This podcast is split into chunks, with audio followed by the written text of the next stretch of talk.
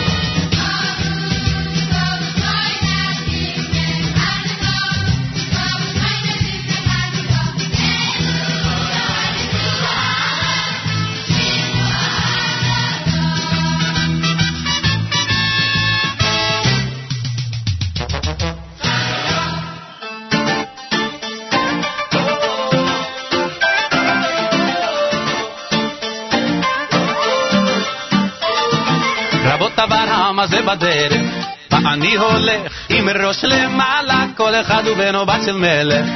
ככה היה, וככה זה גם הלאה, יהודים נשמה בוערת. בכל מקום ובכל ארץ, לא רוצה שיהיה אחרת. יהודי אני, זה משהו נצחי. בני אברהם, יצחק ויעקב, בני ישראל.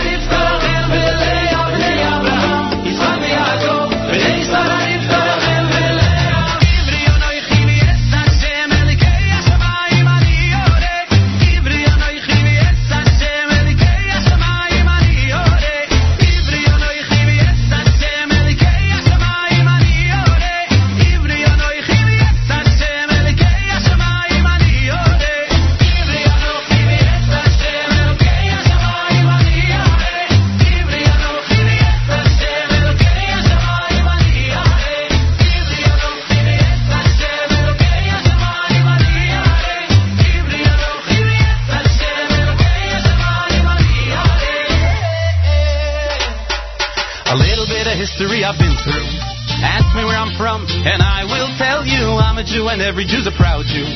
Not just me, my sisters and my brothers never be ashamed to be a proud Jew. It's not what you've done, it's how he made you. So sing this song and spread the pride around you. Yehudi eternally.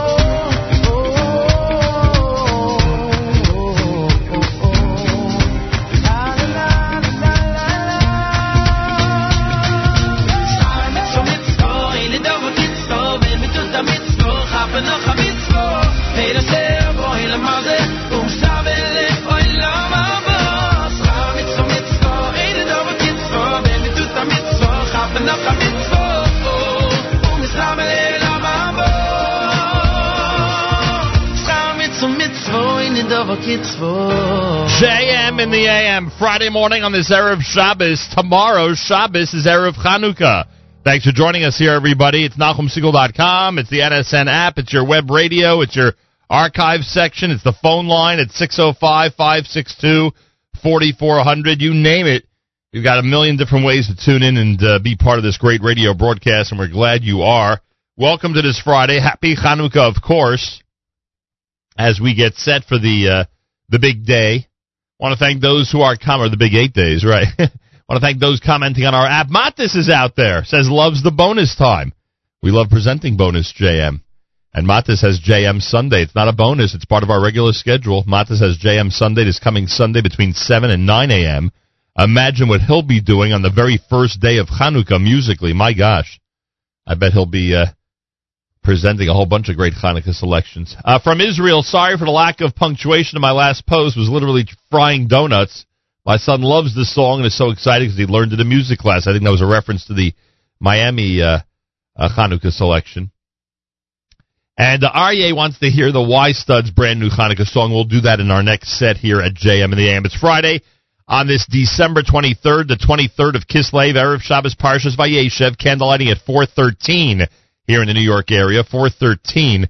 your candle lighting on an Erev Shabbos. Friday next week is Rosh Chodesh Teves. A week from today is Rosh Chodesh, so we'll bench Rosh Chodesh tomorrow, a one-day Rosh Chodesh Teves on Friday. And of course, Hanukkah begins tomorrow night. On Saturday night, we are all getting ready. Uh, you heard Schar Mitzvah, that was Mordechai Shapiro. Ari Goldwag had uh, Rock Rock Who. Uh, you heard um, Avram Fried with Itcha Ani. Good song. Benny Friedman's uh, Ivri Anochi. You heard Miami with Va'achar Kane. Words from Al Hanisim. And of course Regesh Moda Ani opening things up. And we say good morning. So it's a JM in the AM Friday. I am glad you are with us. I am glad you're all here. I'm glad you're ready for an amazing week ahead. Uh, this is the place. This is the address for great programming, wonderful music, incredible Hanukkah spirit. This is the place. It begins tomorrow night. Um, Saturday night Segal. Avrami's preparing a great show for 9 p.m. Eastern Time. Matis for Sunday morning. I know that I am thinking very, very much about Monday's show.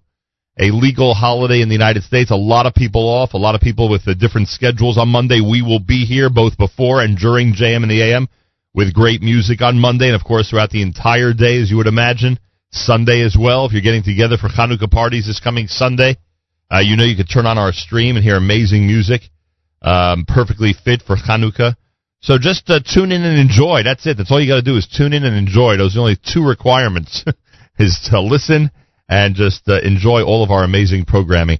Uh, I want to thank everybody listening in from around the world all the different places and through all the different avenues. Rabbi Yudin will join us about 8.15 Eastern Time. Malcolm Hoenlein, weekly update. And as I posted on Facebook, today's weekly update, I will not be on a plane. I'll be in a studio. Yeah, I'll be in our New York City studios conducting the weekly update with a lot of questions and no doubt a lot of answers as we get set to uh, discuss all of this with uh, uh, Malcolm Hoenlein about the uh, events of the week and all the different things that have been going on and uh, are continuing to uh, happen out there. So all of that is part of our Friday morning broadcast. And I thank you all for tuning in.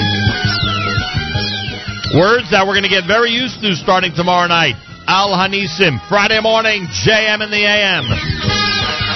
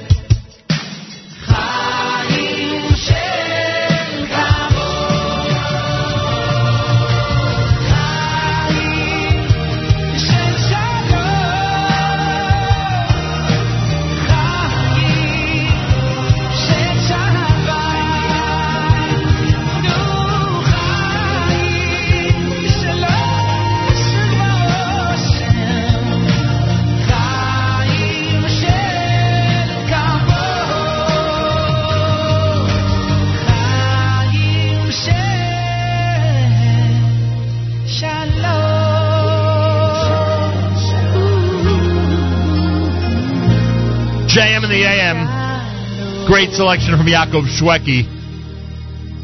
Chaim Shel Shalom. Friday morning on this Erev Shabbos with candle lighting at 4.13. Guess what? Tomorrow night is Chanukah. How do you like that? Uh, we'll bench Rosh Chodesh tomorrow. Rosh Chodesh Teves will be Friday. 39 degrees, mostly sunny, a high 47. Showers late tonight, a low 39. Could be a wet overnight, a wet Shabbat overnight. Uh, tomorrow morning rain with a high temperature of 48. Yerushalayim at 55. We're at 39 here in New York. Thanks for listening in to JM and the AM. Uh, someone requested on the app a uh, a Paul McCartney selection, so we went to a Shabbat in Liverpool, of course. I don't know if McCartney wrote that specific song, but Lenny Solomon certainly uh, presented a um, a Shalom Aleichem in uh, Liverpool fashion, right? In Beatles fashion from his A Shabbat in Liverpool. Uh, that was before Yaakov Shwekey. My menorah, that was Shlock Rock also, and of course Lenny Solomon is going to be here next week. Cannot wait till he gets here. He'll be Monday in Silver Spring, Tuesday at YCQ, Wednesday at the Manhattan Jewish Experience, Thursday at Ohav Emes down in Highland Park. So he's got it, and then January 1st in Lincoln Square Synagogue. He's got quite a tour left, and he'll be visiting us here at JM and the AM during the week, and we are very much looking forward to it. You heard Amudei Sheish before that with their Al Hanisim. Getting ready for Chanukah with us here at JM and the AM. Someone requested the Y Studs new Hanukkah song. Here it is for you at the Nachum Segal Network.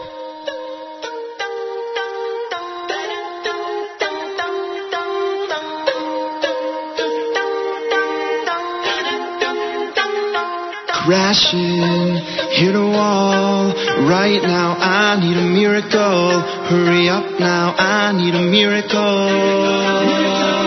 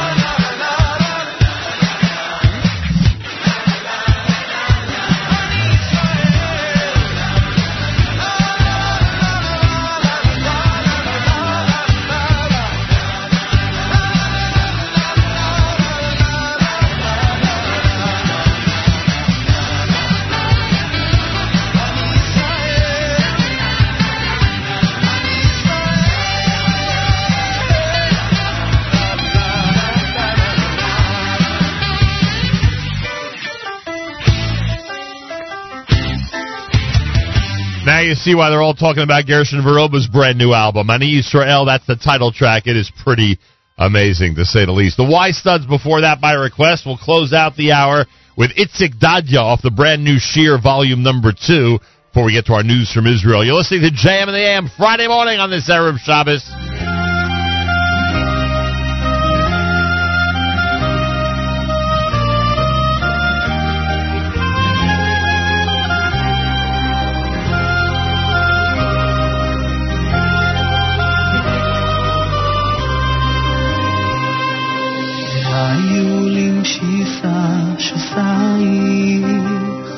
ורחקו כל מבלייך, יסיס עלייך אלוקייך, כי אם סופך נקלה, והיו למשיסה שסייך, ורחקו כל מבלייך, יסיס עלייך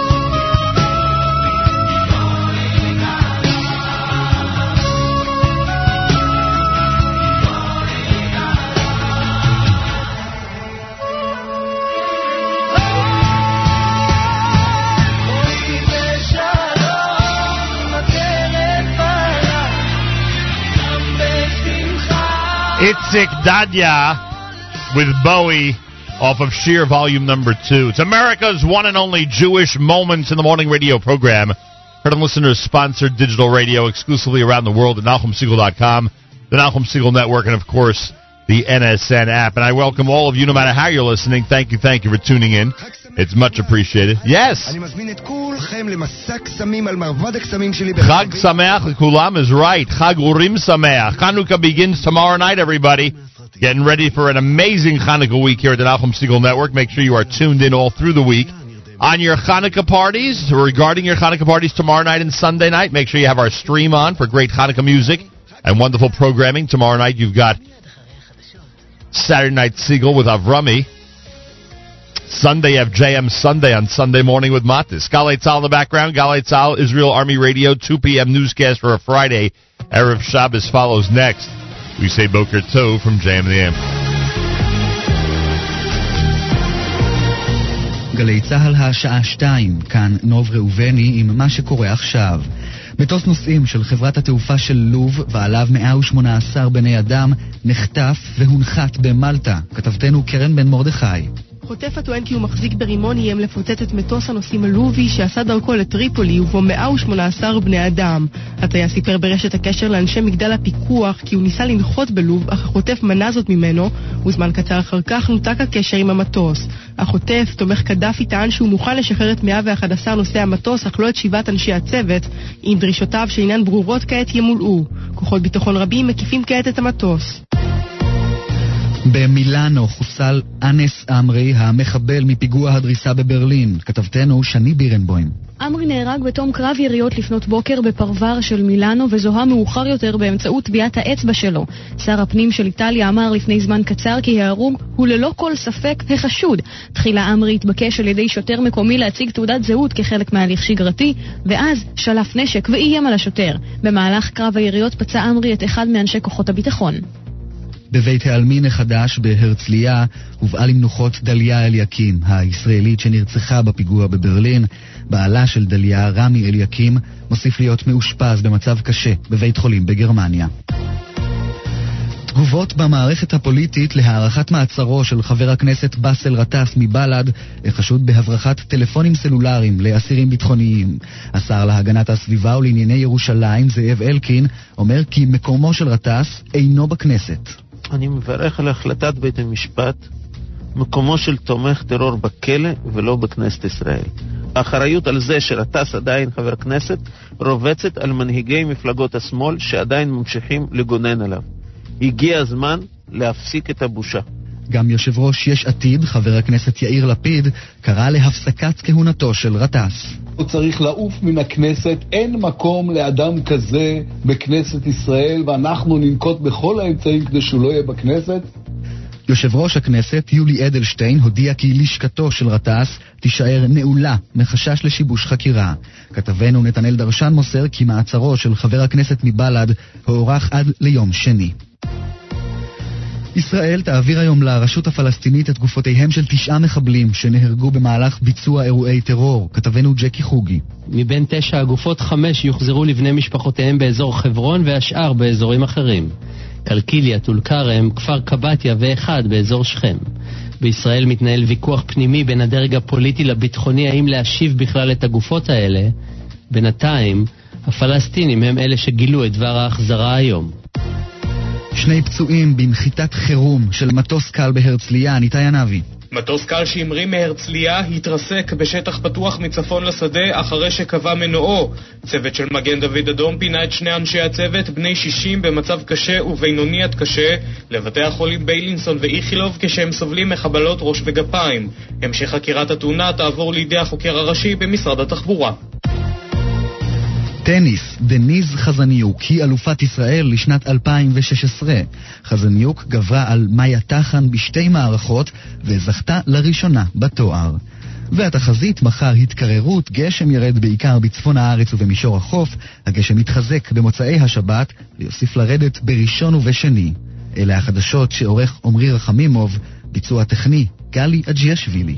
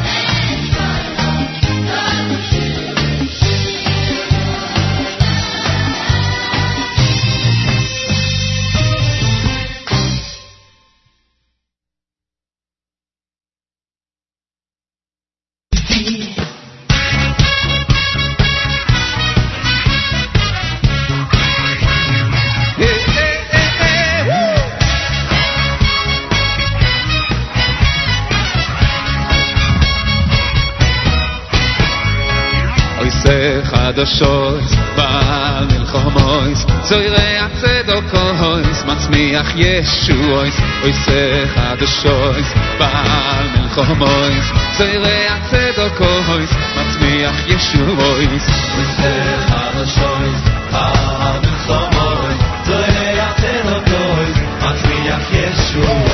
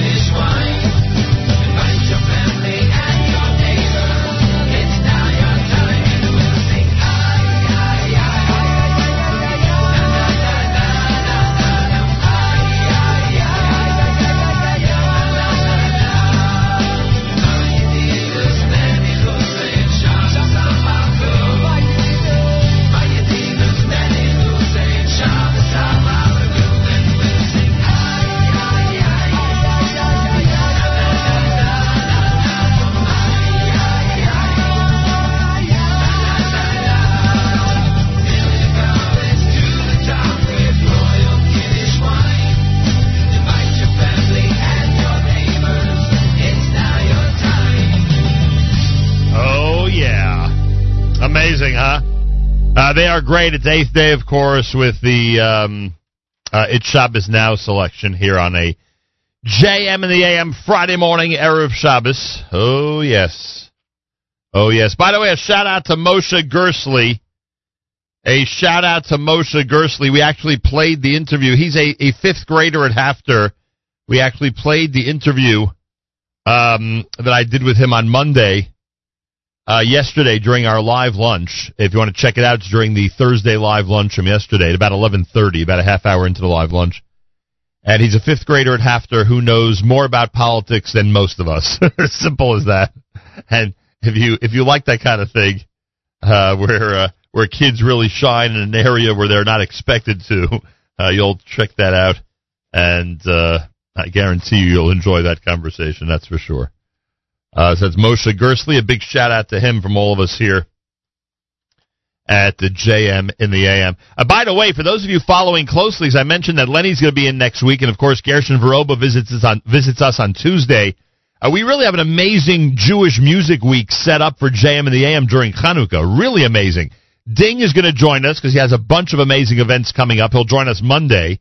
Gershon Veroba with the brand new album Tuesday. Then, of course, Thursday night we're at the Teaneck Doghouse with him for the big album release party for Hanukkah. So that's pretty cool. Then Wednesday, Aryeh Kunstler in studio, which is going to be amazing. I'm going to have to beg him to bring his guitar along, but he might actually do some uh, some music for us here, which would be great.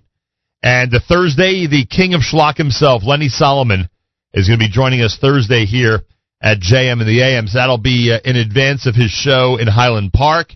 It'll be right before his visit to Virginia and right before his January 1st concert happening Sunday, January 1 at Lincoln Square Synagogue. So a big Jewish music week ahead. Make sure to pay very careful attention to us here at the Nachum Segal Network. Listener Terry's out there on our app saying, while I always appreciate the great Jewish music played, even more so this time of year when all you hear on other stations is certainly not inspirational Jewish music. So thank you, Terry, for that. Uh, someone comments, our family's enjoying listening to the show as we get ready for Shabbos here in Yerushalayim. Thank you. Baltimore, Maryland has checked in asking us to continue to daven for Tamara Adina uh, Baskena Shulamis. Tamara Adina Baskena Shulamis. We will, of course, continue to do that. If you want to comment on our app, go to the Nachum Segal Network app for Android or iPhone. You'll see on the homepage.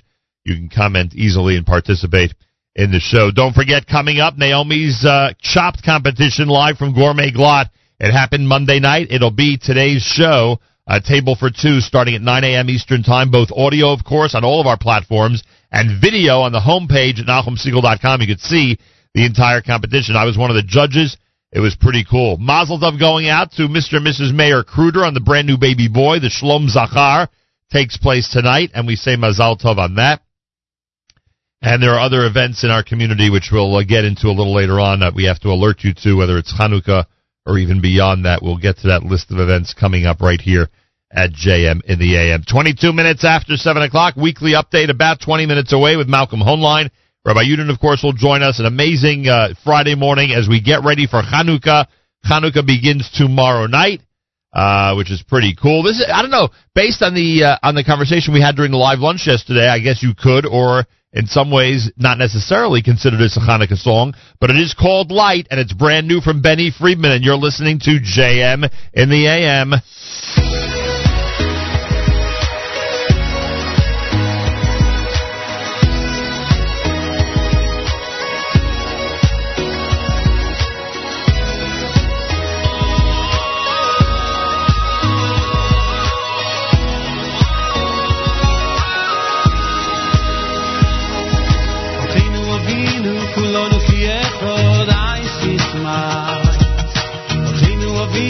Kulonu blessings in my life There's a joy you just can't hide when family's by your side. Hashem I want to thank you. I know it's all from you. Avinu Avinu kulonu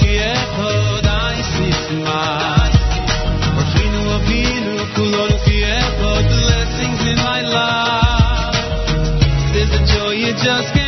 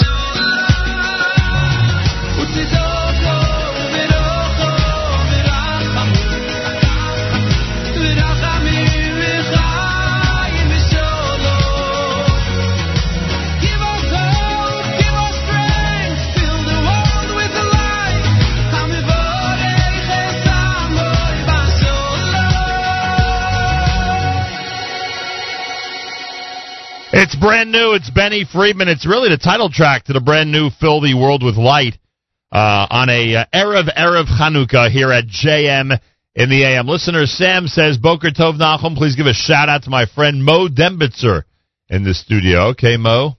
Shout out to you from all of us here at JM in the AM. Well, Gershon Veroba's out with the brand new album. We've got another selection off of that album coming up next. I remind you, he'll be here Tuesday morning on what's going to be a massive Jewish Music Week for us, the Hanukkah week. It always is an exciting week. Keep it here, of course, all through Hanukkah at JM and the AM and the Nachum Segal Network. And uh, don't forget, Thursday night, Thursday night, go to the Teaneck Doghouse. That's this coming Thursday night. Go to the Teaneck Doghouse um, on Palisade Avenue in Teaneck. Buy yourself a nice din din and uh, witness the album release celebration with Gershon Veroba and the Nachum Segal Network. Uh, it'll be uh, 8 p.m., starting at 8 p.m. until 10 o'clock. It'll all be live, audio, video at NachumSegal.com, and we'll have that whole celebration Thursday night. Stop by, get yourself some great dinner. It's an amazing restaurant, and uh, come meet Gershon Veroba and participate in the um, in the big celebration. Should be really cool. Uh, the first night of Hanukkah tomorrow night. There's a community-wide Hanukkah Chagiga uh, with uh, musical guest Mordechai Shapiro with Rabbi Yisrael Kamenetsky. It's all happening at the White Shul beginning at 8 p.m. at in Far Rockaway. There's no charge. It's a hot buffet. It's an NCSY summer community-wide Chanukah Chagiga. Uh, all in attendance are automatically entered into a raffle to receive 50% off an NCSY summer 2017 program of their choice. Join Rabbi Yisrael Kamenetsky. Uh, join musical guest Mordechai Shapiro tomorrow night, 8 p.m. at the White Shul on Empire Avenue in Far Rockaway. Again, no charge. It's a hot buffet brought to you by NCSY, and the OU should be pretty cool. That's for sure. All right, here it is, brand new Gershon Veroba weekly update coming up, and plenty more on a Friday at JM in the AM.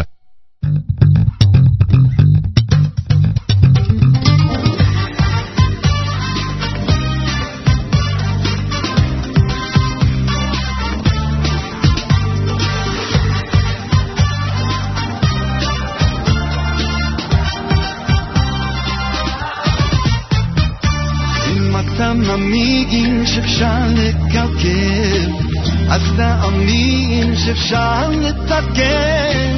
אם אתה מאמין שאפשר לקלקל, אז תאמין שאפשר לתקן. אם אתה מאמין שאפשר לקלקל, אז תאמין שאפשר לתקן. אם אתה מאמין שאפשר לקלקל,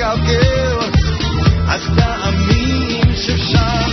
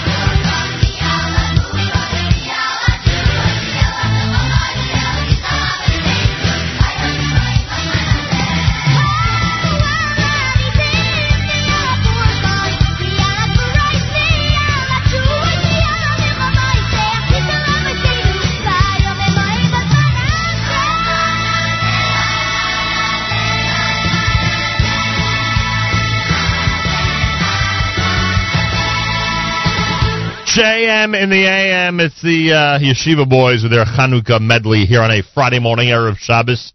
Erev, Erev Chanukah. Simcha Leiner before that with Ani Yosef done by the, uh, or I should say from the brand new CD, Sheer Volume Number 2.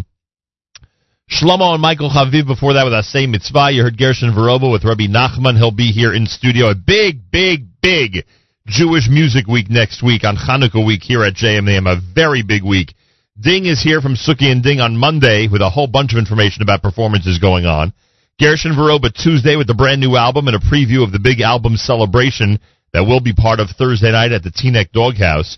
Wednesday, it's Aryeh Kunstler who will be live in studio, and I am hoping he brings his guitar with him. And Thursday, the king of schlock himself, Lenny Solomon, is scheduled to come by. So a very nice Hanukkah with a lot of wonderful greetings, uh, live and in person here in studio at JM in the AM. Friday morning on this Erev Shabbos Parshas Vayeshev with candlelighting at 413. Friday of next week is Rosh Chodesh Teves, a one-day Rosh Chodesh. We'll bench Rosh Chodesh tomorrow. Rosh Chodesh Teves is Friday. And of course, Hanukkah begins tomorrow night. Big thank you to our friends at JewishWorldReview.com who continue to um, feature the Nachum Segal Network on their site for their amazing viewers, or I should say their readers. Head to JewishWorldReview.com for a whole bunch of articles that you'll probably want to read and print out before Shabbos. And a big thank you to our friends at OnlySimchas.com. OnlySimchas.com has a, an amazing news feed with a lot of great content, and a lot of that content comes from us on a regular basis. And we thank OnlySimchas.com, and uh, we suggest everybody check them out on a regular basis. Malcolm Hoenlein is Executive Vice Chairman of the Conference of Presidents of Major American Jewish Organizations, joins us for the weekly update on this Friday morning, Erev, Erev Chanukah. Mr. Hoenlein, welcome back to JM in the AM. Good to be with you, especially as we look forward to the Hanukkah week. Oh, yeah, that's for sure. And not from a plane this week, from an actual chair in the studio. How do you like that? That's very impressive. I'm glad they let you out eventually. we upgraded. Off the air, I'll tell you some of the good stories that happened both during and after. All right. Um, first of all, the uh, when you see and and remember, people in this audience are very curious about the answer to this question from your vantage point because if you have this unique uh, task of really dealing with the Jewish world politically, right to left, you know, the entire spectrum. When you see Jewish groups trying to block the nomination of an ambassador to Israel, what do you think? Well, I think that uh, you know we have a policy, a long-standing policy of not endorsing or opposing candidates for any position. I think it's a good rule for all of those, especially organizations that are tax exempt. Uh, people can express views about or, or concerns, but I think it, it, number one to give them a chance to um, have the hearing, and there all of these issues can be raised, or any issue can be raised. Uh, the fact that he's close to the president should be seen as an asset because he will have easier access. Uh, he's certainly somebody who's been involved and knowledgeable and, and clearly cares about uh, about Israel. The um, you know I think he would acknowledge that some of the things he said uh, in the heat of the campaign and in the reaction uh, are not things that he would say as a as an ambassador, and uh, I think may even look for an opportunity to to clarify the record. So uh, I, I think in general, it, it not just in regard to this nomination, but in uh, in reacting to uh, the new administration overall, I think people should be cautious and thoughtful, and perhaps hold back sometimes when they just want to react on a on a gut level to to and, and give expressions. You can have concerns; it's legitimate to be concerned about uh, what, whenever a new administration comes in. But frankly, this week we had real concerns about the old administration. Yeah, that's for sure. We'll talk about that in a minute. Uh, and, and not to overstate the obvious, but why not if I have the opportunity? Um, 99% of these appointments and nominations, of course, end up going through. I, I would say 100, but that's probably inaccurate, right? No, it's not 100% because uh, you can have. But remember, the Republicans have a majority in both houses. Uh, the Democrats would have to be mobilized um, in very significant way in order to to block uh, a nomination, and certainly of an ambassador.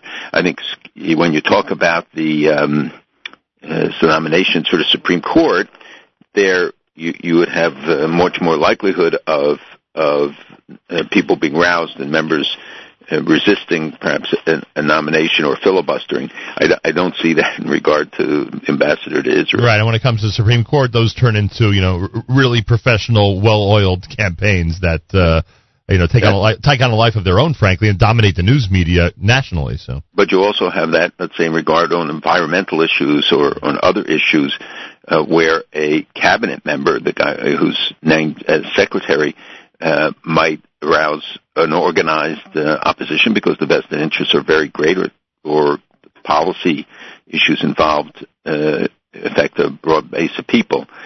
I, I don't think that's the case here, and a lot of this is inside uh, baseball. Again, I think some of the terms that were used um, he wouldn't use again, and he would probably have preferred that he didn't use them earlier. Uh, but I think if you go back and check virtually anybody's records these days, you would find disturbing things because with the internet, with all of the means now, everything that anybody said is is uh, fair game. And you know, we also know that there's a lot of distortion and misrepresentation in, in charges that are made, as we saw uh, ourselves last week. no question about it. All right, we'll we'll get to the UN in a second. Let me just, uh, or I should say more accurately, in a minute or two. Let me let me just do a couple of items from Israel, especially on the heels of what we discussed last week. Uh, so first of all, it does look like there will be some type of extension when it comes to the Amona situation. Um, the, the people there are are hinting, if not being more direct, uh, with their words about their desire to cooperate with Israeli authorities. Uh, the Supreme Court is ready to give 45 days and may have already officially given 45 days in terms of an extension, which takes us into February. Uh, I don't know, and I, and I always ask you this, and I don't know if you really have uh, a good feel yet or not. I am I am just concerned that this is heading to a really tough situation, and even if it keeps continues to get get postponed, we're not going to be able to avoid the inevitable, which is going to be a really bad looking confrontation. I certainly hope that won't be the case. I hope the cooler minds uh, will prevail. And uh, I know it's very emotional, and there are deep concerns. And there, again, times when this is uh, handled right, and others uh, who exploit issues like this for political gain against the prime minister or for themselves.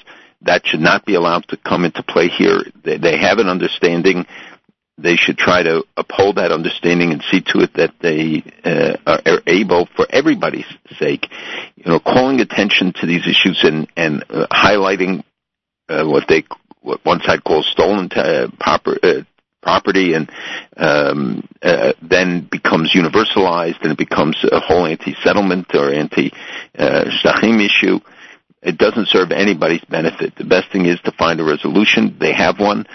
Uh, I think the rule of law is does have to be upheld in, in Israel, uh, and concern for for the well-being of the people at the same time. So the resolution was accepted, and I hope it can be implemented. All right, and one other thing before we get to the UN, the uh, I, I've been reading, a, uh, I wouldn't say a lot, but certainly a couple of articles that the PA reaction, if in fact there would be a real embassy move to Jerusalem, I'm referring, of course, to the U.S. embassy uh, to Jerusalem, that uh, essentially they wouldn't care as much as we think they would. Do you believe that? Do I believe that? That they, that, that they really wouldn't care if the embassy moved as much as we think they would? I think a lot of it has to be about how it's done and uh, uh, what is done.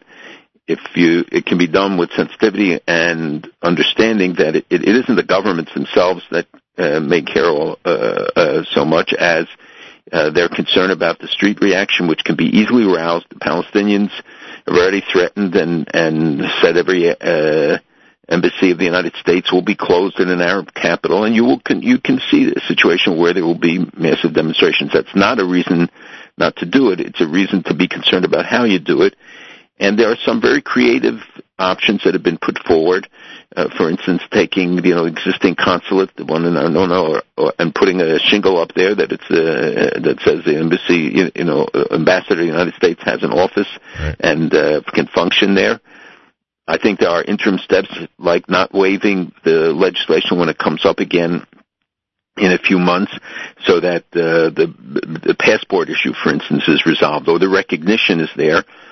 Uh, again i think we have to do it in a way that achieves the end we want and doesn't become a, a focal point for for violence and for um, political exploitation there is no reason why the embassy should not be in West Jerusalem. It should not be controversial. Everybody agrees that that is Israel, and uh, the the fact that this has become enshrined in some way over the years, and that the uh, idea of a, uh, an embassy in in uh, West Jerusalem would be uh, offensive is really not acceptable. And the 1995 law passed by the United States Congress overwhelmingly, uh, and which I hope will be renewed again in the near future, says clearly that United Jerusalem is the capital of Israel. This is where our, our embassy belongs, and you're not prejudging it if you do some of the things that that uh, some of the options that were uh, put forward. See, I think it's important that we continue to bring it up in this segment, uh, just to shore up the, the, the you know that everyone should understand that that as you just said that this is where it belongs. There's no reason why it shouldn't belong there because I know we're heading toward if it does beca- if it does accelerate, you know, and it looks like it's a, the effort's going to happen. I'm sure we're heading toward this major debate in the media, and people might get confused as to whether Israel really should do it or not, whether it's a provocation or not. And I think it's important to remember these points that we bring up. Well, the conclusion is there that it's a provocation. Right. I, I again believe that that less headlines, more action is is appropriate, and then the people domestically take it on, as they do in Israel with almost every issue, becomes a, a domestic political issue. Right. Even though they don't think about the ramifications sometimes outside of Israel or for Israel's uh, position, you also have to look at what are your priorities. If all the energy goes into this, into Right. you know uh, fighting this at the time, it should be on Iran. Should all of our energy be focused on mobilizing the other Arab countries and having them all support efforts of, of a new administration to uh, additional sanctions, to, to imposing the sanctions that do exist, to, to really fighting the aggressive behavior? Look what they said now. You know that now we got Aleppo. Right. Uh, Iraq is is next with Bahrain and Yemen. I mean, they're not stopping. They they feel that they ha- are riding a tiger now, Right, And, but- and in cohort with others. I'm just saying that the Right, that people can't look at an issue in a narrow context in I the real world. I understand, but nonetheless, you still would say they're all important, and that everyone, everyone who finds the time should choose. Of course, Hey, no, listen, no, I know. I don't think anybody has fought this issue, and we devoted a long time working with Senator Moynihan to, get uh, personally to get the the Jerusalem uh, law passed, and and in fact, people will remember when at the time. Uh, I, I told Prime Minister Rabin that we were going to do this, and he said, "If you get it passed, I'm going to come." I said, "Are you promising?" And he said, "Yes." And I called him the day the bill passed. He got on a plane and he came for the signing ceremony in the rotunda. the last time it was ever done. So I certainly believe, as you know, and from all the shows we do, all I'm saying is that that you have to look at things in a broader context. It's not always being right; it's doing it the right way and, and the intelligent way uh, to achieve the end that we all want. Understood. It's America's one and only Jewish Moments in the Morning radio program, heard on listeners sponsored digital radio exclusively around the world. NachumSegal.com, the Nachum Segal Network, and of course on the NSN app. Reminder coming up at 9 o'clock after JM and the AM. It's a table for two with Naomi Nachman. It is her Monday night chopped competition, which will be on audio and of course video at NachumSegal.com, plus a full day of our Erev Shabbos music mix. And the rumor is that Mark Zomick will actually conduct a real Friday live lunch in the middle of the day, so pay careful attention to our Kedem presentation of the Erev Shabbos music mix. Uh, you'll most likely be uh, joined by Mark at some point. All right, Malcolm, the uh, and and be as accurate as, and not to suggest you're ever inaccurate, but I think it's important for people to understand exactly what went on here. What was it that Egypt sponsored? The resolution for the United Nations. What did that resolution say? So the resolution itself is uh, a reiteration of past resolutions, ones that were vetoed by the administrations uh, in 2011. It declares the settlement activity as not as illegal. It um, it and that includes, by the way, East Jerusalem.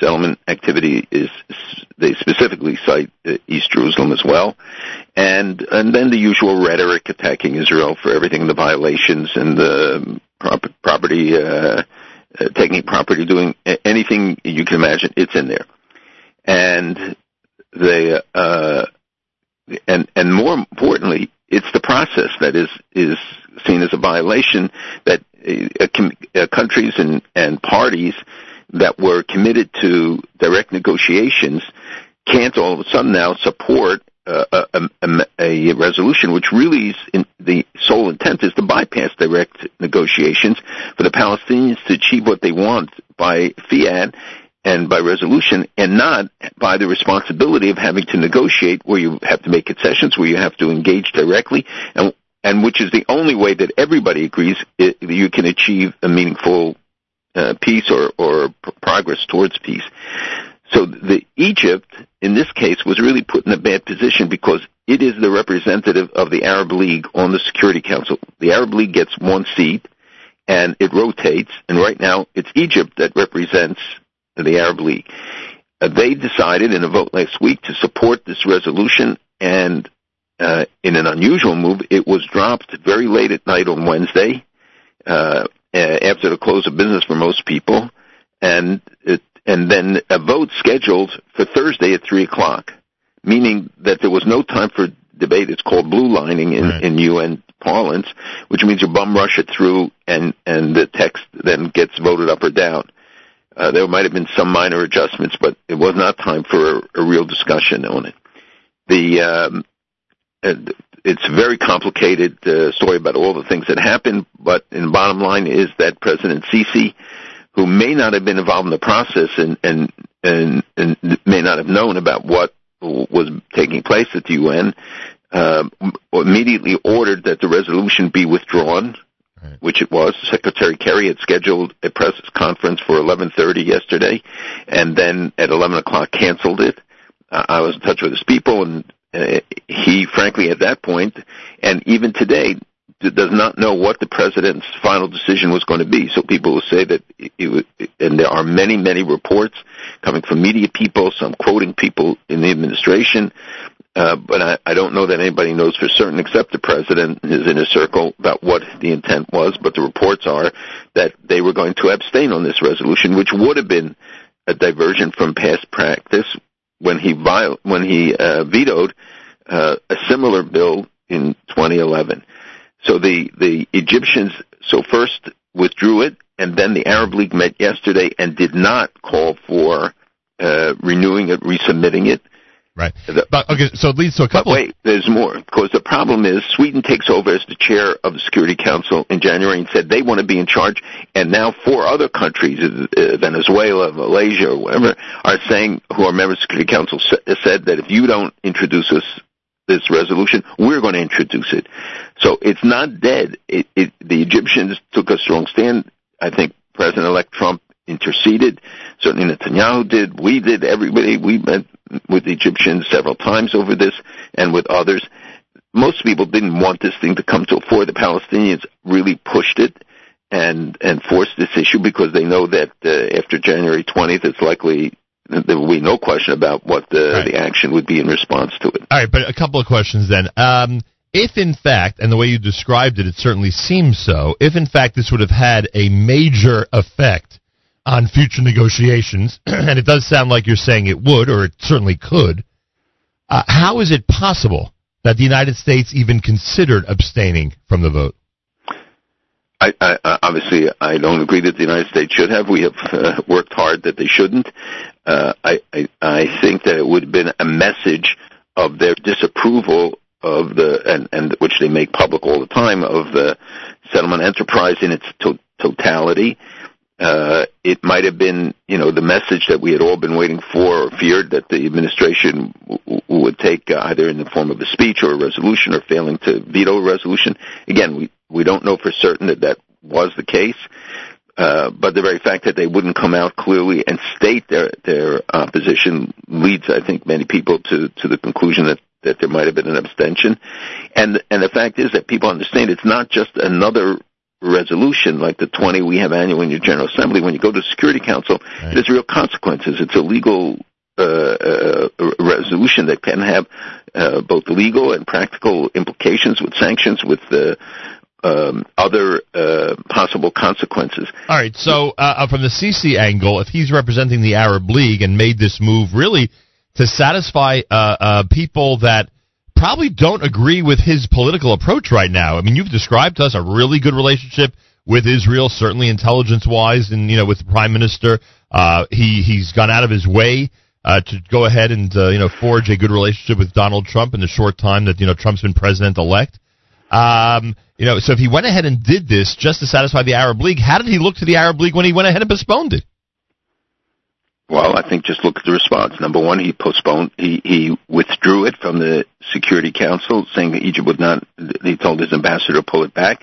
Number two, the Arab League at its meeting did not overrule him and did not uh, seek the reintroduction of it.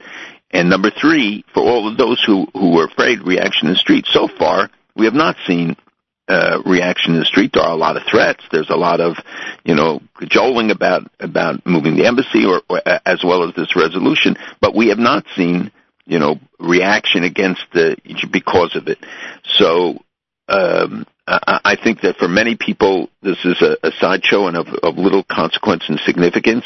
For those who are ideologically or otherwise uh, motivated by extremist views and uh, political agendas, they're the ones this, this plays out in a very tiny bubble. The um, and and again, I, I just people not say that that uh, you know it's over. It's not over. We don't know until maybe January 19th that it, that uh, nothing will happen, and it could happen thereafter with a clear uh, response. Just in your tenure, uh, how many times has this happened? Like, I mean, I'm thinking, you know, Many. We, we worry about it every time. No, I the understand, but- Administrations have vetoed o- overall, but not every time. No, but I, I'm asking how many times did a resolution like this on settlements in the last 49 and a half years actually get to the Security Council? Like, a, like 30 or 2? Like, you know, how many times did it actually happen that it even got there to this point? I, I can't give you an exact number, but I can tell you that there have been multiple occasions under different administrations where resolutions that touch on this or, or or call for Israel to be sanctioned or because in response, and again because some of the things are done publicly and because uh, uh, you know there are provocative actions or deemed provocative. But it's it's Israel's presence there that is the provocation to most of these people. It's not because of a particular policy or or action you know, they don't need an excuse to pass a resolution, whether in the World Health Organization or elsewhere. The difference is that the Security Council is of a different magnitude and Understood. implication.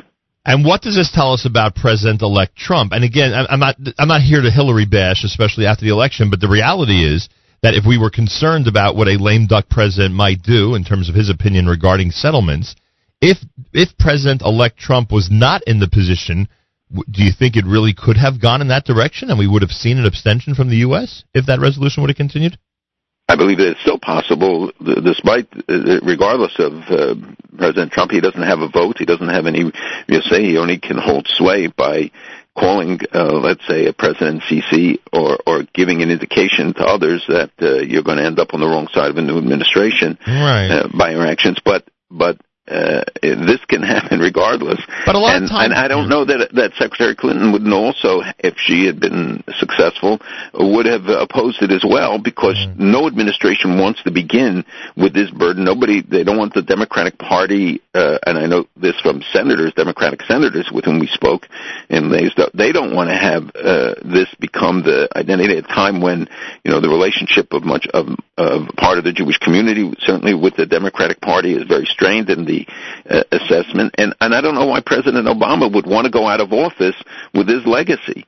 And it, it, it is a statement on many levels.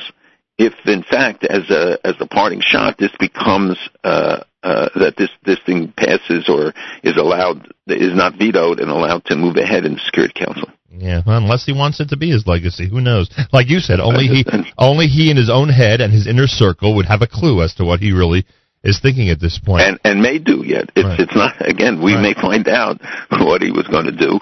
I know there are a lot of media people who are saying it, but I haven't found anybody from who, who actually knows. But very credible people. Very important leader last night told me that uh, he had heard from uh, people in Washington that uh, what they were going to do. But I can tell you that Secretary Kerry, and I know this I would say for a fact, but you never know that there are facts in Washington, uh, did not know as of yesterday what the president was going to tell him to do at the press conference that he canceled. Right. Understood.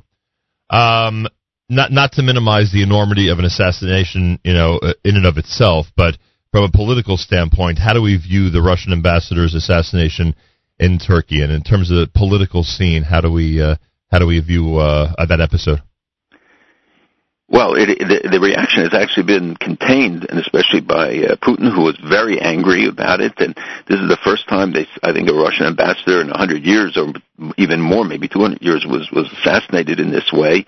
Uh, political killings are not unusual; they happen, but coming within the context of of Turkish-Russian relations. Uh, but so far, they don't seem to have uh, acted against it. You know, both Turkey and Russia blamed uh, terrorists for it. Uh, it's it is a sensitive, uh, very sensitive issue. The reaction in in Russia was uh, uh, was very strong, and the um, um, the statements that that emerged certainly the uh, those by the uh, Kremlin, but at the same time they moved ahead with the three-way meeting of Turkey, Iran, and Russia on uh, Syria with no United States participation and no Assad participation, which tells you who today is calling the shots. so, who likely it, called for the assassination of the ambassador? Well, it could be, and it, so far it seems that this guy is a. Uh, it just did this. Uh, there, there are other things that are happening also in reaction to you know the Russians being so visible in uh, in Syria, even though their role is really secondary on a military level, aside from the fact that they got. Uh, and I heard they have no more than 36 planes operating in Syria and no ground troops. Yet they became the uh, the dominant voice, now being challenged and surpassed by Iran as the dominant voice, together with Hezbollah and its militias, and and they are, um, I think, going to play the, an outsized role in the uh, post-conflict uh, Syria, if there is ever an end to the conflict, but certainly even today. So Russia uh, is is uh, establishing its footprint. It's not going to get out of Syria when this is over. It is looking at other areas where it can impose itself and and be a player. And the fact is that countries wanting to resolve issues in the Middle East are going to Moscow, not to Washington and that may change now under the new administration. They they look at the, what we saw this week, where Iran announced that they're going to start using going from IR one uh, centrifuges to IR eight. When the State Department put out a, a fact sheet at the time of the passage of the the agreement, the Iran deal, they said that they will not be able to use IR two four six eight. These are the centrifuges. Just to get an understanding, the IR eight is 20 times faster enriching uranium than the IR-1 that they were supposed to be using. So we see the constant violations.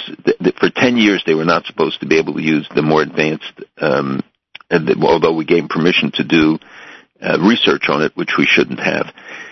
So the and and and the deputy commanders of the army are making statements threatening other countries in the region, talking about the you know the next steps in this uh, drive for hegemony in, in the region. This is the Persian Empire view, as opposed to the Ottoman Empire view, which we hear coming from the, from uh, Turkey. There are clashes, there are inherent clashes, but right now there's a common interest uh, in, uh, for, for instance, Turkey in getting rid of the PKK off its borders. Uh, they're fighting together in in some cities, and that they're still fighting against each other in others. Um, I'd love to know who's responsible for alerting the administration in Washington when these violations are taking place. I would guess someone actually does. Sometimes it's you, I think. sometimes, sometimes nobody well, says anything. Sometimes it is, but, right? But they have people. They have enough. There are enough people on the ground. There are no secrets about what's happening, and the outrageous lack of reaction and the the indifference to the deaths of half a million people to the to all of this, and yet uh, what is the Security Council involve itself with that silly resolution, this ridiculous resolution, but no resolution against Syria, no resolution against the massacres that are taking place, no resolutions about ISIS burning the Turkish soldiers alive or the taking of, of civilian hostages and the killings that are going on each day conducted and the, the war crimes being committed every day by each of these parties. And you have no trouble believing the numbers, correct? In the hundreds of thousands for sure. Oh, there's no doubt. No doubt about it. But there are millions and millions of displaced, and and and just look at what what happened in in Aleppo, and and the fact that the the government has reasserted control, although they did lose Palmyra. Uh, but it's not the Syrian army it's taking over. It's Hezbollah. It's the Iranian-backed militias. They're doing a population exchange. They're removing these Sunnis and putting in uh, uh, Shiite families from Iraq, from Afghanistan, from other places. I mean, this is you're seeing massive changes to which almost no reaction. Is there anybody screaming about this at the UN? Is there any country taking on this cause? I can't say that. that- Well, I mean, people have spoken about it. The United States ambassador, others have have talked about the the horrific things that are going on, but you don't see any any action. You don't see any. Uh, you know, you see the criticisms that are leveled against people when when um, uh, you look at, at virtually every place in the Middle East. There's no country that today isn't facing a challenge, an existential challenge from inside or outside. Egypt is fighting in the Sinai against uh, ISIS. We see that Hamas is again allowing them to treat uh, to, to bring their wounded soldiers, but also to have it as a transfer point for weapons to them. Um, the Muslim Brotherhood is is in a sort of state of recovery, and we saw it with the attack on the Coptic church in in uh, in Egypt and and on the Egyptian policemen. Uh, even though ISIS made late claim, but the belief is that it's the Muslim Brotherhood. In, in any event, you have so many of these things, and what is the focus on on the on the settlements on the on the West Bank? Well, of course. there is a, a, a clear uh, level of hypocrisy, and but the price for this, nothing is going to be the same when this is over, if it's ever over. This is not.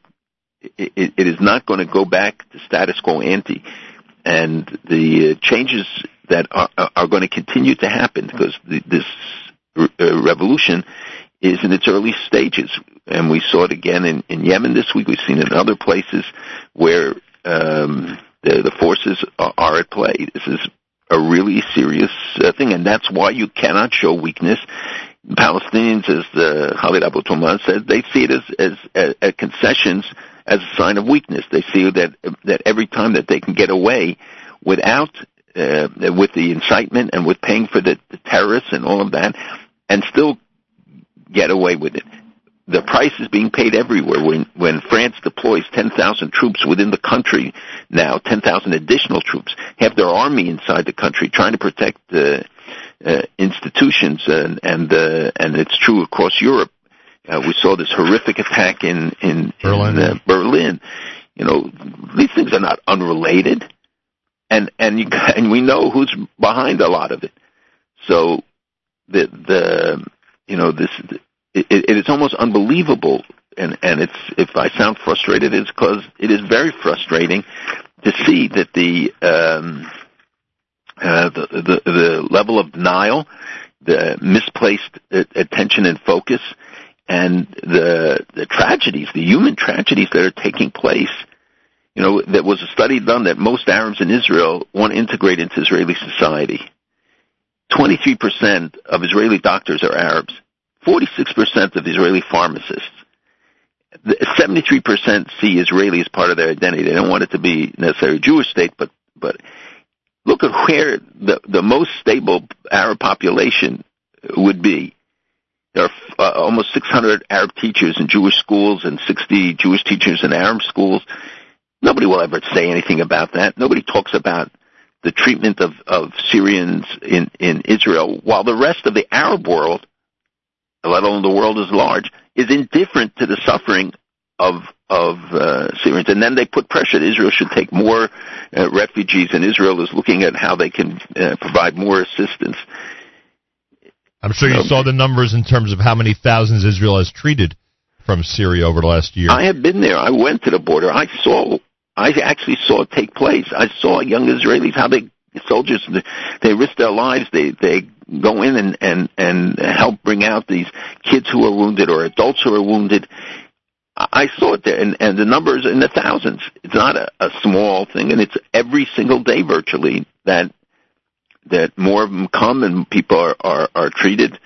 Uh, they can't publicize, they can't show it, but they certainly can go to the hospitals, and you can see the people. They're there, and uh, as you said, you know, it only becomes a subject for more condemnation. And I was going to ask you on the other issue about the ISIS responsibility for the attack in Berlin. And, and by the way, uh, I think President-elect Trump actually said it before they took responsibility for it, which I thought was pretty gutsy. Uh, but I guess these days to some people it's just obvious. Uh, and I was going to ask you why Berlin, but I guess you essentially answered the question. That it's essentially everywhere.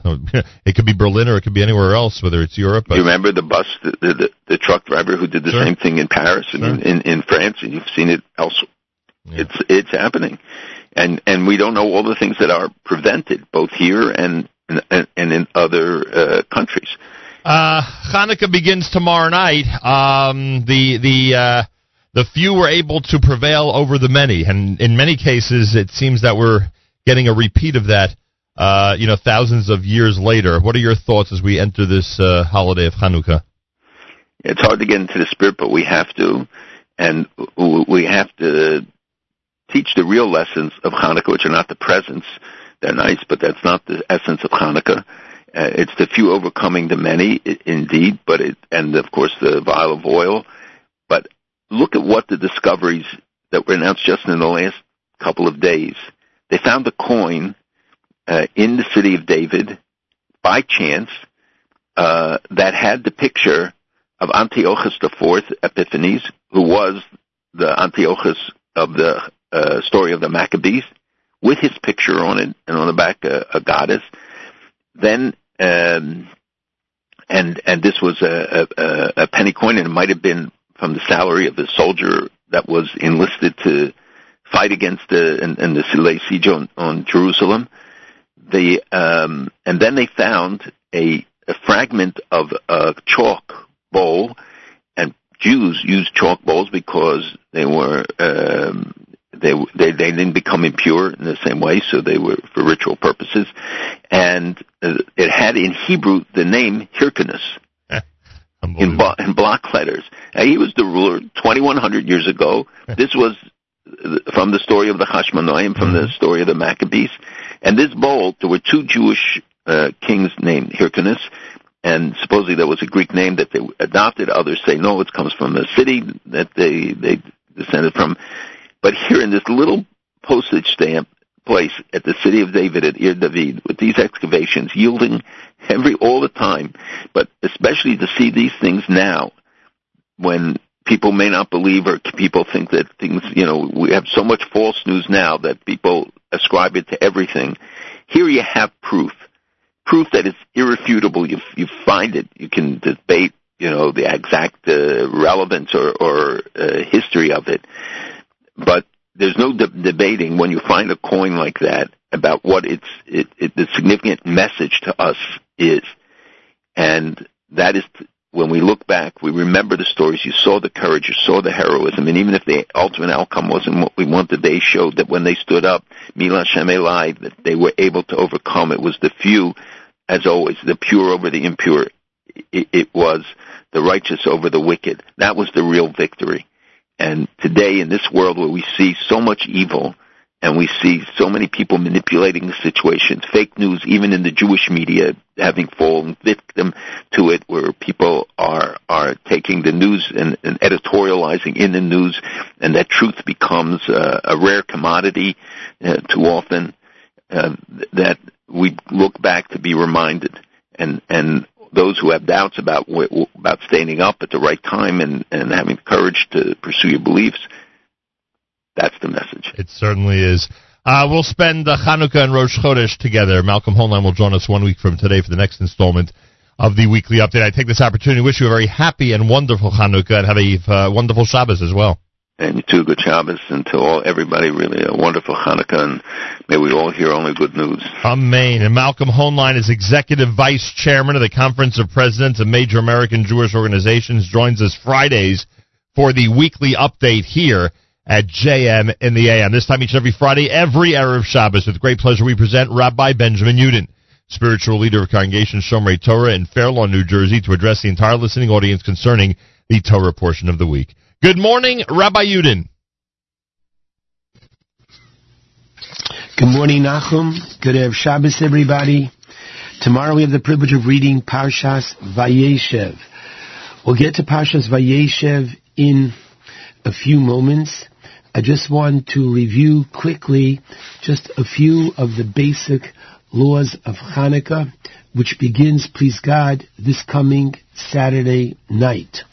Because it starts on Motzei Shabbos, Saturday night, I urge everyone to be careful and as eager as we are to light the Ner Hanukkah, we should not do so until it's definitively after Shabbos. So in the New York area, I would say certainly not before 520. Now, In terms of the time for lighting Ner Hanukkah throughout the week, and we'll talk about next Friday night, please God, next week.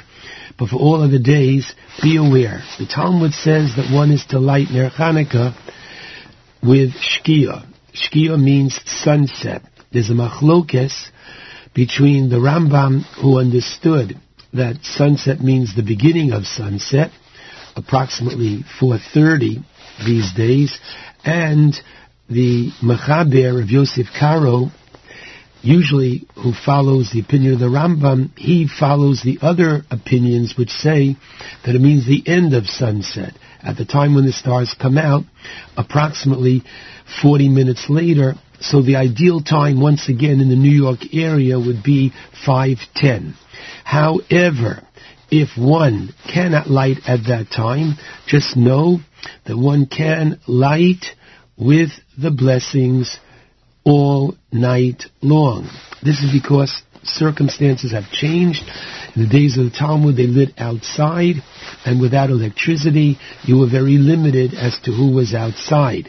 Today, with our whole society functioning so differently, one can light uh, anytime during the night.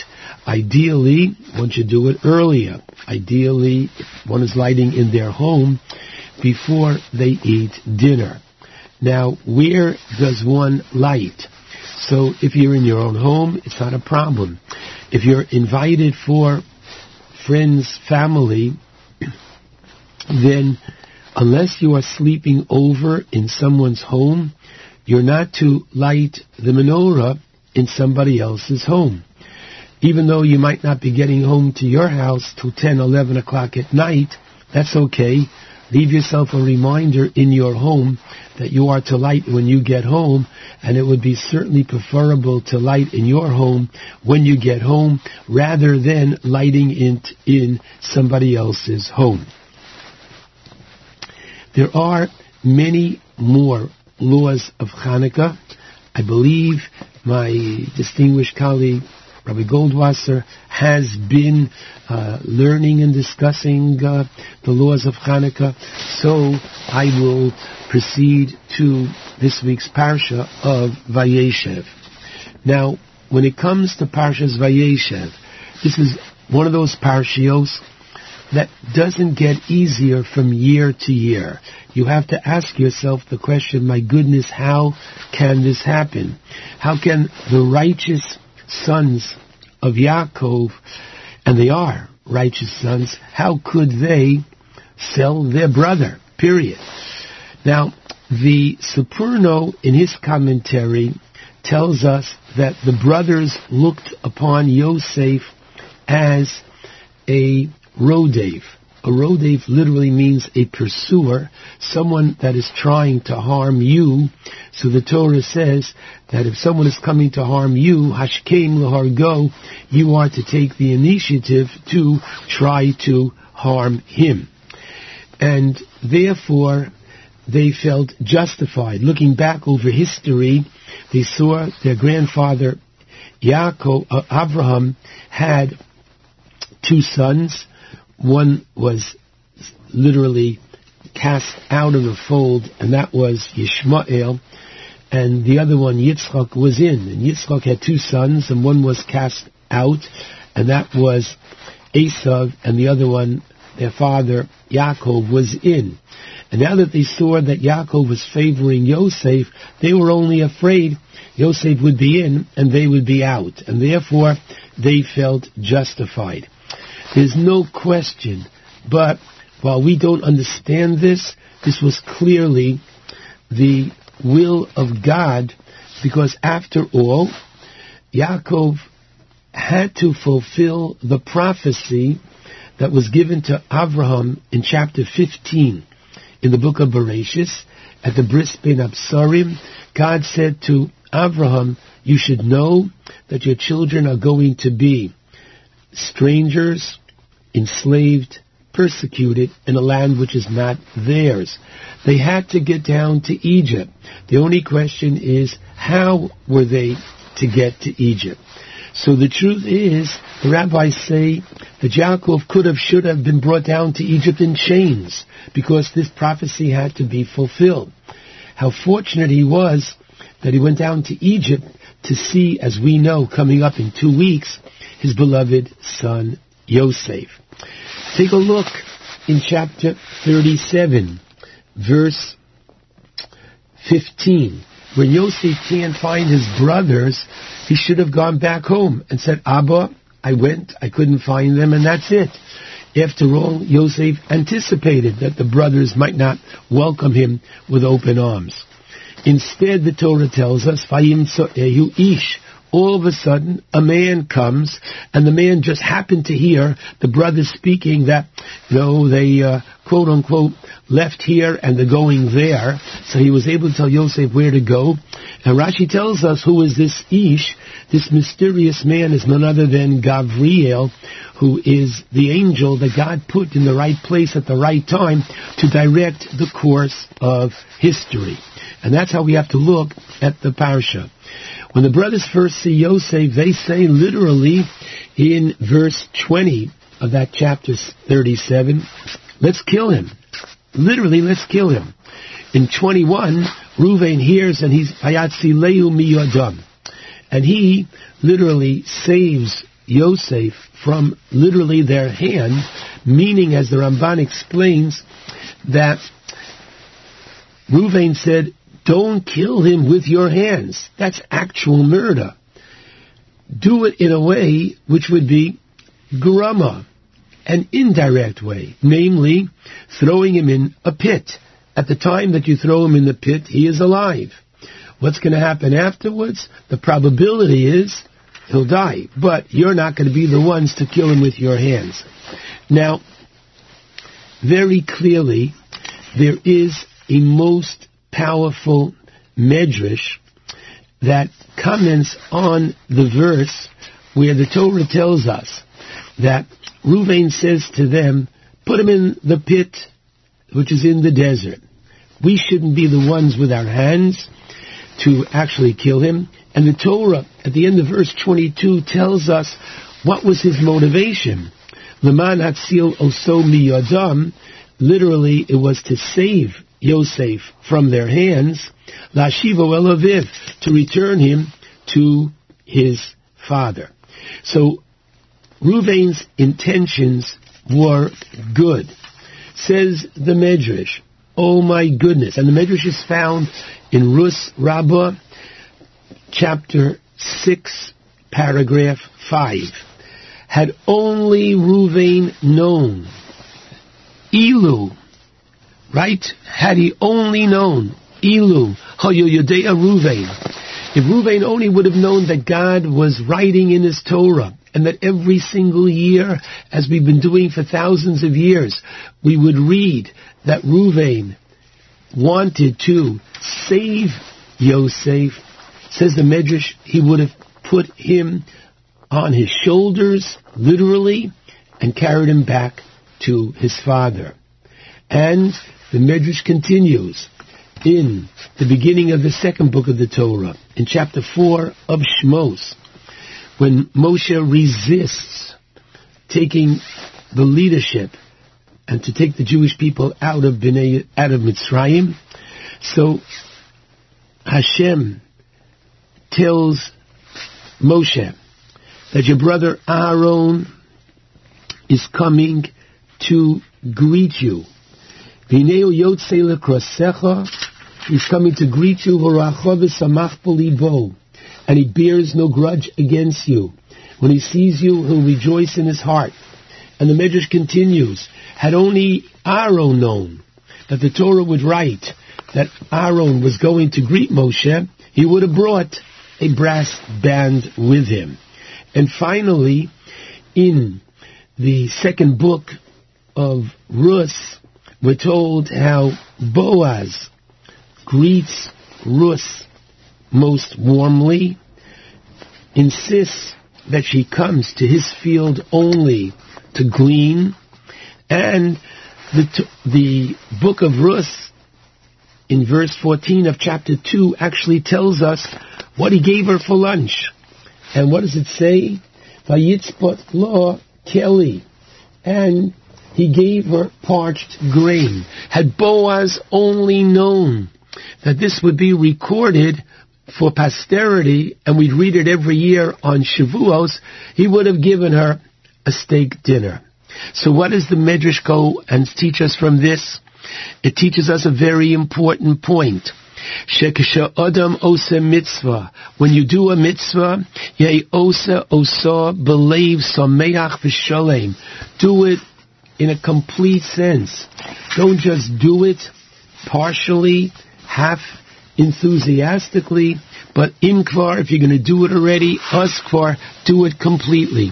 And just as the Torah records these events, the Medrash goes on and says, oh my goodness, don't think that now that we are beyond the stages of the Torah being written down, that our actions are ignored. No, says the Medrash, that who writes our actions? Elio Hanavi, Moshiach, and God himself signs. The idea behind this is very, very powerful.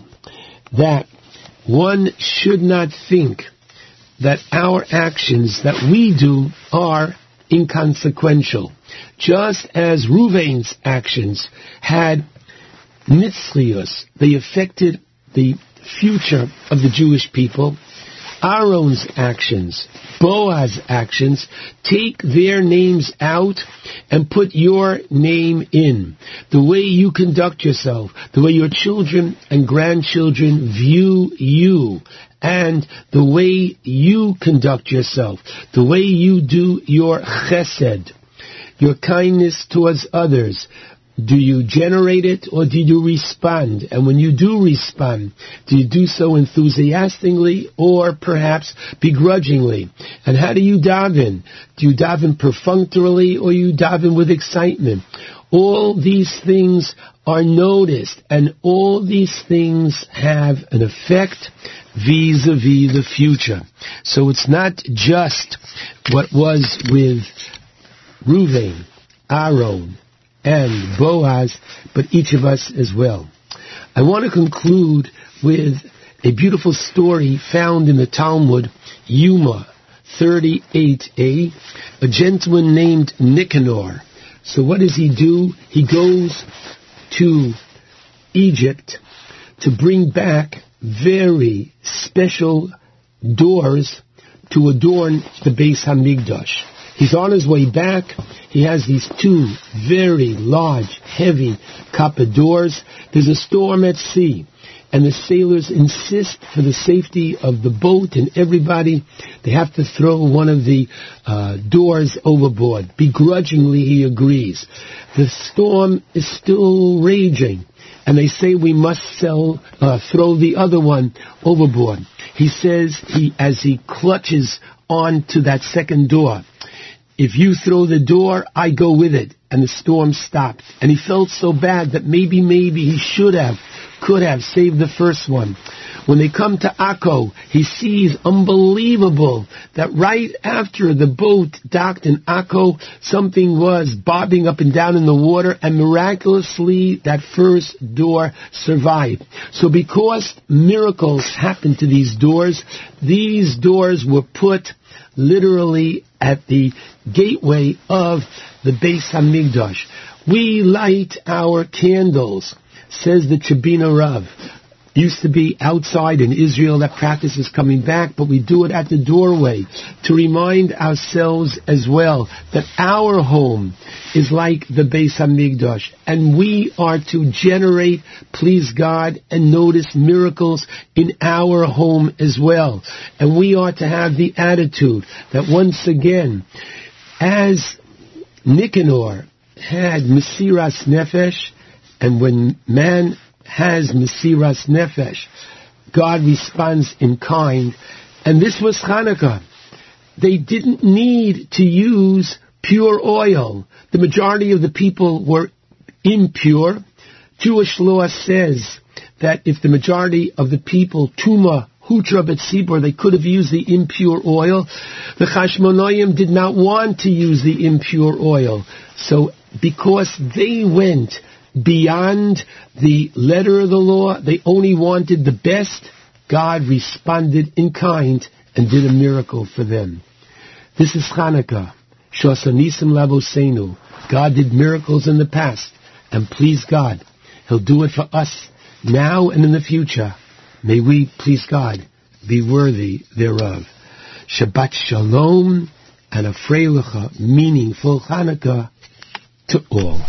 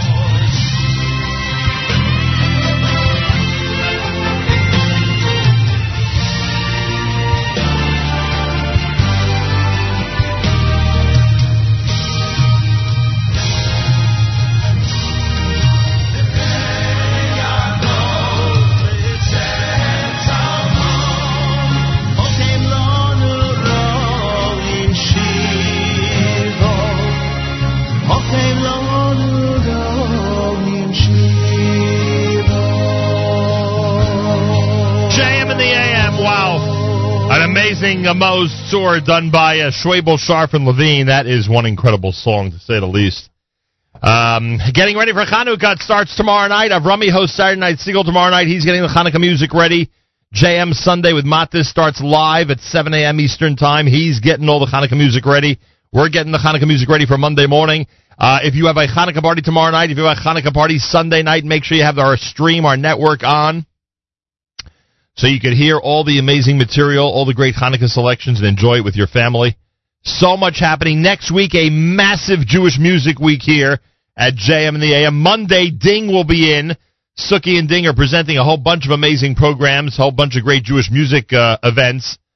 Uh, one happening on Monday at 2 p.m. in Queens. That's the Chazak presentation of a Hanukkah celebration with Uncle Maishi, the Miami Trio, and the Extreme Illusions of Eric. Uh, then they'll be in Queens 7 p.m. on um, Monday night with Miami, Nachas, and the Extreme Illusions of Eric. Brooklyn on Thursday, both uh, during the day, a Chazak presentation and a Suki and Ding presentation, and two shows in Lakewood on January the 1st. So Ding will be here Monday. A lot going on. If you want to go to the uh, JewishTickets.com website, JewishTickets.com, they have information about all these events that are going on. So you can check it out and enjoy the um, great Jewish music is being offered. A lot of people are looking for activities for children, Jewish activities for children and adults for this time of year and for next week specifically. There's a lot going on. We will uh, give you the entire entire update um, as we get closer and closer. All right. But Monday, uh, Ding will be in for that. Tuesday, Gershon Veroba. He's live in studio.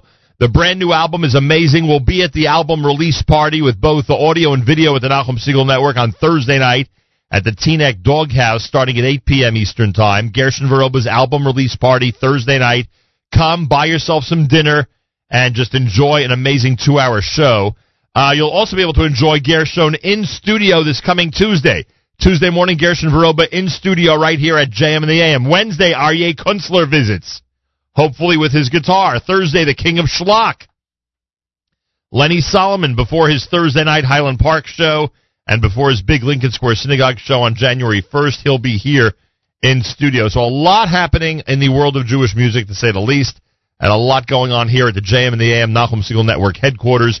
Don't forget, coming up 10 minutes from now, Naomi Nachman with the uh, Table for Two program. It is the Monday night presentation of the Chopped uh, competition, which went really well this past Monday night. I had the uh, honor of being a judge at that competition. That's coming up. Then Kedem presents an amazing Erev Shabbos music mix, and today Kedem presents a live lunch. If you're listening around noontime, there's a good chance you'll hear Mark Zamek live from our New Jersey studio with a live lunch Friday Erev Chanukah. Could you imagine? So make sure you're tuned in all day. You know what we like to say? The Kedem presentation of the Erev Shabbos music mix is the Erev Shabbos soundtrack. It's the soundtrack for an Erev Shabbos. You want to make sure to be listening in your office, in your home, in your car, wherever you might be.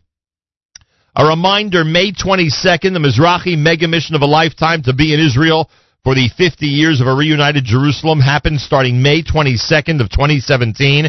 Utilize this weekend with family and friends to decide exactly what day you want to leave to be in Israel for Yom Yerushalayim on May the 24th. It's Mizrachi.org slash YY50. Mizrachi.org slash YY50. And I remind you that there's a massive Hanukkah Chagiga tomorrow night. Uh, spend the first night of Hanukkah with NCSY Summer. Yeah. If you're a big NCSY Summer devotee, and we have a lot of those in our audience, you want to make sure to be there tomorrow night with special musical guest Mordechai Shapiro with words from Rabbi Yisrael Kamenetsky. Um, everybody in attendance will be entered into a raffle to receive 50% off the NCSY Summer 2017 program of your choice. Spend the first night with NCSY uh, Summer. It's happening at the White Shul on Empire Avenue in Far Rockaway tomorrow night beginning at 8 p.m. That should be a lot of fun. Make sure you are part of it. Again, that is happening uh, tomorrow night. A big shout out to Moshe Gersley and his classmates in the fifth grade at HAFTR. Moshe Gersley was my guest yesterday during the live lunch, a uh, uh, an interview we had recorded Monday when we visited HAFTR, and uh, he made quite an impression. Fifth grader and knows mo- more than most of us know about politics. And it was really cool. Hey, check out our Manischewitz highlight video. You know, we went to HAFTR with Manischewitz on Monday. We had an amazing one-hour show building the Hanukkah house. There's a highlight video on Facebook right now. If you go to our Facebook page, Nachum Segal Network, you could see that. It is pretty cool. Um, so check it out. It's a, uh, it's really an amazing uh, Manischewitz highlight video from our visit this past Monday at HAFTR in uh, Long Island. Friday morning, it's JM and the AM getting ready for Chanukah with those crunchy latkes. Hanukkah comes eight days a year, a time of fun and a time of cheer. We light the menorah every night, and you know we feel just right.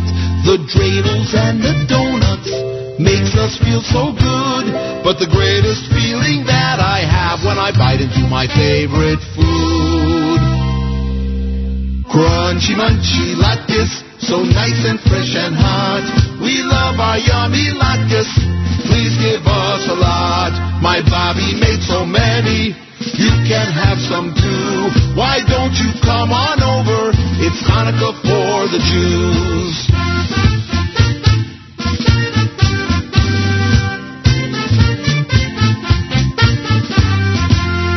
Hanukkah comes eight days a year, a time of fun and a time of cheer. We light the menorah every night, and you know we feel just right. The dreidels and the donuts makes us feel so good. But the greatest feeling that I have when I bite into my favorite food. Crunchy, munchy latkes, so nice and fresh and hot. We love our yummy latkes. Please give us a lot. My Bobby made so many. You can have some too. Why don't you come on over? It's Hanukkah for the Jews.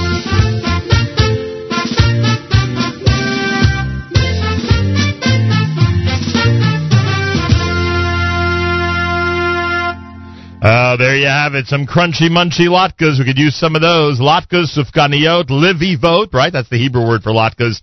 Uh, dreidel, sivivonim, everything that uh, adds up to a wonderful Hanukkah we wish for everybody out there, including Hanukkah gelt and wonderful gifts and just time to spend with the family and enjoy some wonderful Hanukkah get-togethers and great meals and each other's company. That's what it's all about. And tomorrow night it all begins. Make sure the soundtrack of your Hanukkah is us at the Nachum Segal Network, just like you want to make sure the soundtrack of your Erev Shabbos is our incredible Kedem Erev Shabbos music mix, which starts right after Naomi is finished this morning and continues all the way until candlelighting time. And don't be shocked if Mark Zamek hits you with a live lunch Friday in the middle of today. Make sure it's on. The Nachum Segal Network is on all through the day. Time to say good Shabbos with Journeys at JM in the AM.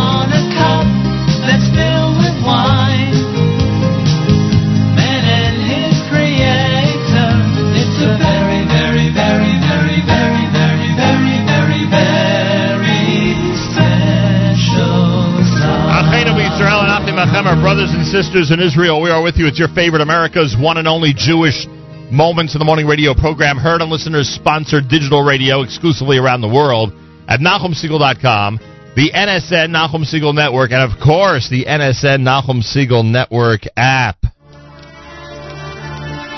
And I thank all of you for tuning in and being part of this amazing and incredible radio experience. Naomi Nachman is next. Table for two with a focus on Monday night's Chopped competition, which was amazing. Then Kedem presents our amazing and incredible Erev Shabbos music mix. Mark Zamek.